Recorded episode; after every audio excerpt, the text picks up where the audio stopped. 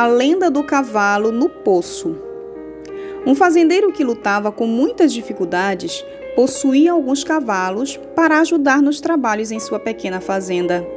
Um dia, seu capataz veio trazer a notícia de que um dos cavalos havia caído num velho poço abandonado.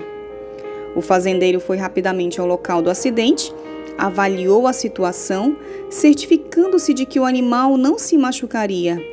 Mas, pela dificuldade e o alto custo de retirá-lo do fundo do poço, achou que não valeria a pena investir numa operação de resgate. Tomou então a difícil decisão.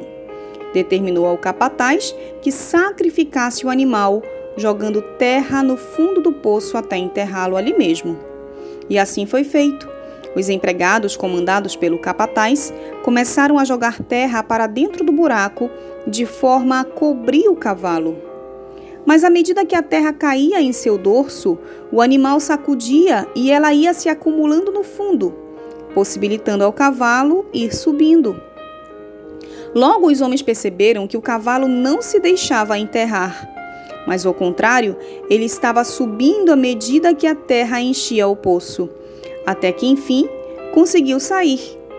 Sabendo do caso, o fazendeiro ficou muito satisfeito e o cavalo viveu ainda muitos anos servindo ao dono da fazenda.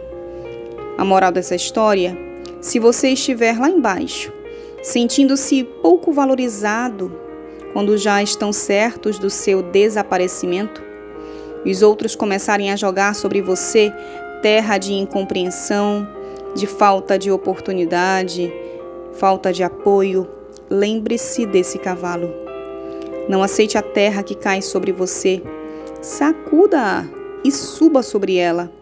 E quanto mais terra, mais você vai subindo, e subindo e aprendendo a sair do buraco. Pense nisso. Em Salmos 46, verso de número 1, diz assim: Deus é o nosso refúgio e fortaleza, socorro bem presente na hora da angústia.